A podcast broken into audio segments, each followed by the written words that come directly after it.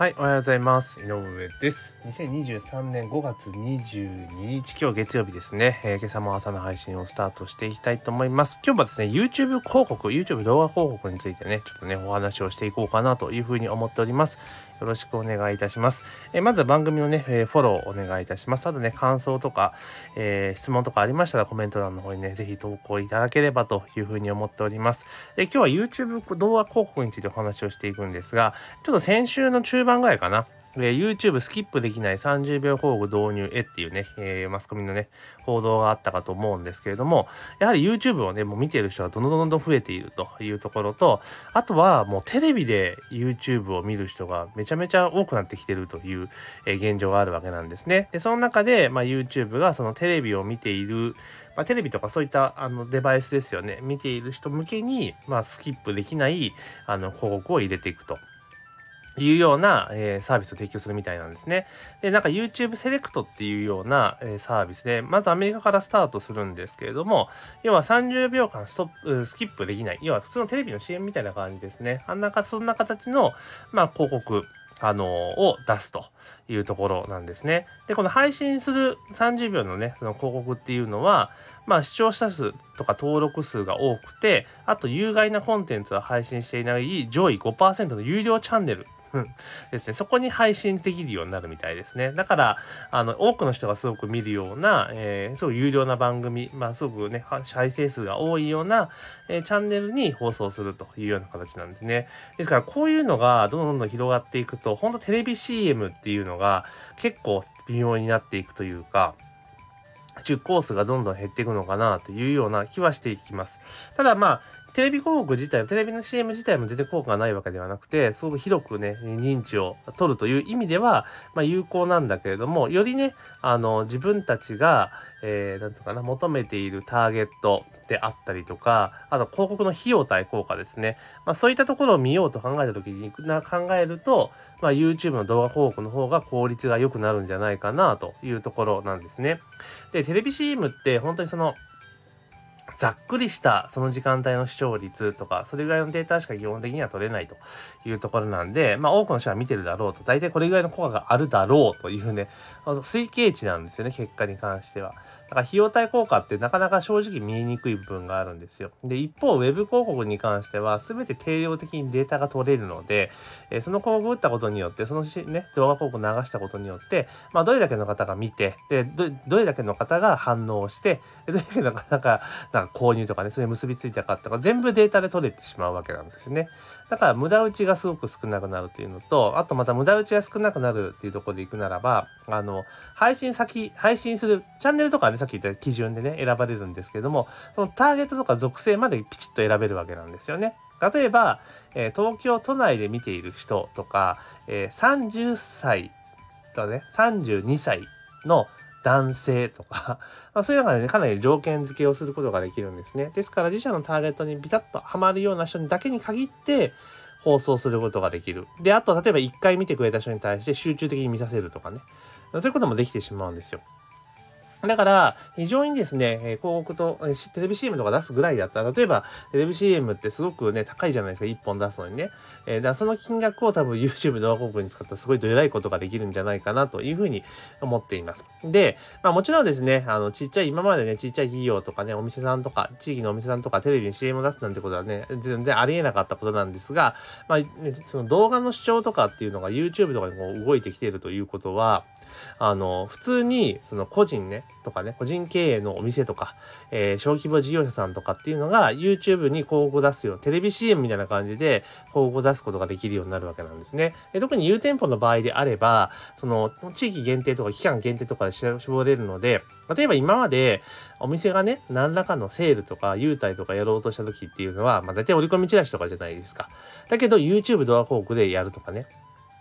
っていうこともできるわけなんですよ。うん、で、そういうことをやっていくと、本当に個人のお店とかがテレビ CM 感覚で YouTube 動画広告を流していくっていうことが可能になる。だからもう地域とか絞れるから、すごく効果があるわけなんですよね。で、動画当然使えば、そのね、動画って何回も使えるわけだし、まあ、例えばセールとかやってるセール系の動画であれば、そのセールの期間中だけまた流すとかもね、できてしまうんですよ。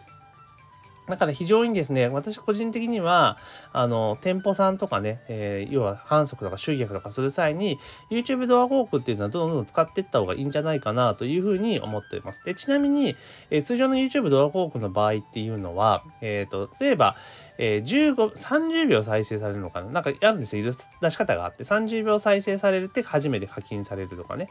あとクリック、30秒されるか、再生されるか、クリックされるかで、課金がされるっていう形なんですよ。だからよくあるあの5秒間だけこう再生してスキップするパターンってあるじゃないですか。あのパターンって、例えば5秒間でスキップされた場合っていうのは別に広告費ってかかんないんですよ。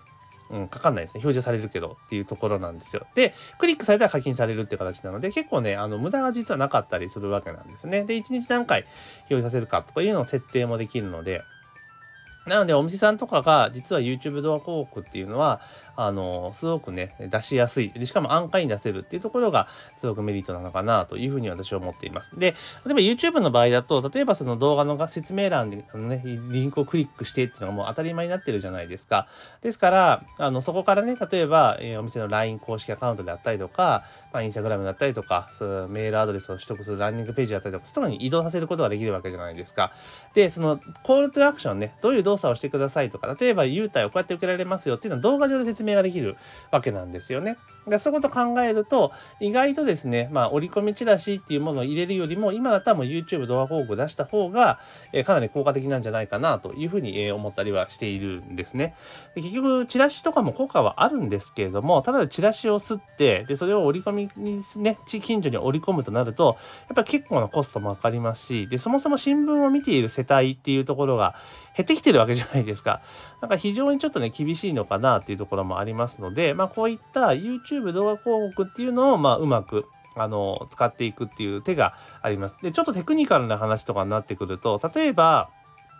YouTube 動画広告出します。で、その出した時にね、例えばランニングページとかに誘導するじゃないですか。で、そのランニングページに誘導した際に、ランニングページにですね、当然ですが、あの、Facebook 広告だったり、Instagram 広告の、あの、コードを貼っとくんですね。でそうすると、そこのページに来た人っていうところが、その Facebook 側に記録することができるので、そうすると YouTube 動画広告を見て反応した人に、に限って、例えば Facebook なり Instagram なりで、追加の追っかけ広告出すことができるんですね。要はリターゲティング広告って出すことができるんですよ。そうすると、あの、動画で一回見てるから、パッと目につきやすいんですよね。で、その後何回か出てくると、非常に目につく、あ、なんだろうっていうところで気になるわけじゃないですか。っていうことがあるので、来店に結びつけやすかったりとか、まあ、クーポン配るのとっても効率的にできるかなというところなんですね。で、あと、費用対効果を考えたとき、測定するときに、例えば YouTube 動画広告から LINE 公式アカウントのクーポンとか配ったりするじゃないですか。でそしたら、あの、例えばクーポンの、え、発行された枚数、まあ、クリック数とかで見たりとか、あとは実際にライセンスされた人、数とかもわかるわけじゃないですか。そうすると、1本の動画で、え、再生何回されて、そのうち何回何人がクリックして、で、何人が来店したかっていうところまでデータ取れるわけなんですよね。で、そうすると、あの、ある程度時間帯とかとか見れば、出す時間帯っていうのも調整することもできたりとか、本当に結構便利だったりするんですよね。だから、何気にその Web 広告っていうところでいくと、すごく難しくし、大変っていうイメージがあるんですけれども、もちろん設定を覚えちゃうまでは結構大変なんですが、一通りやり方を覚えてしまえば、実は意外と簡単に出せてしまうってところもあるんですね。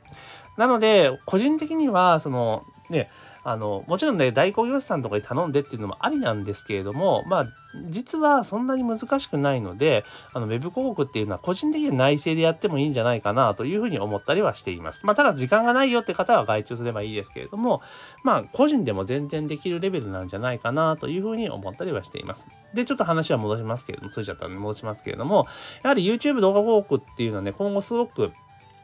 あの、注目されてくるっていうか、出向者どんどんどんどん増えてくると思います。で、以前であれば YouTube 動画広告って、あの、そんなにね、出している人少なかったんですけど、今めちゃめちゃ多いですよね。で、本当にその地元の企業さんみたいなこう出してるところもいっぱいあったりとかするので、まあ、ぜひね、この YouTube 動画広告っていうのをもっともっとうまく使ってっていくといいんじゃないかなというふうに思います。だから、まあ、チラシもいいんですけれども、YouTube 動画広告。先ほどのその30秒の CM っていうのはあったじゃないですか。あれだって、結構テレビとかそういうのを前提に出すのであれば、その広告のところの、例えば動画の下のところでずっと QR コードを常時表示させておいて、それをだから読み込ませればいいわけですよ。スマートフォンで見てる人を想定すると、ちょっとそれなかなかあれなんだけれども、まあ、テレビで見るとかね、そういうデバイスで見ている人からアクションさせようと思ったら、もう QR コード表示させるのが一番いいんですよね。スマホでその QR コードをピッて取ってもらってっていう形にすれば、まあ、意外と結構面白いんじゃないかなというふうに思ってます。なので、この辺のね、YouTube 動画広告っていうのは、いろいろ本当ね、アイデア次第でいろんな活用ができると思いますので、ちょっといろいろね、こんなことできるのかな、あんなことできるのかなって考えながらですね、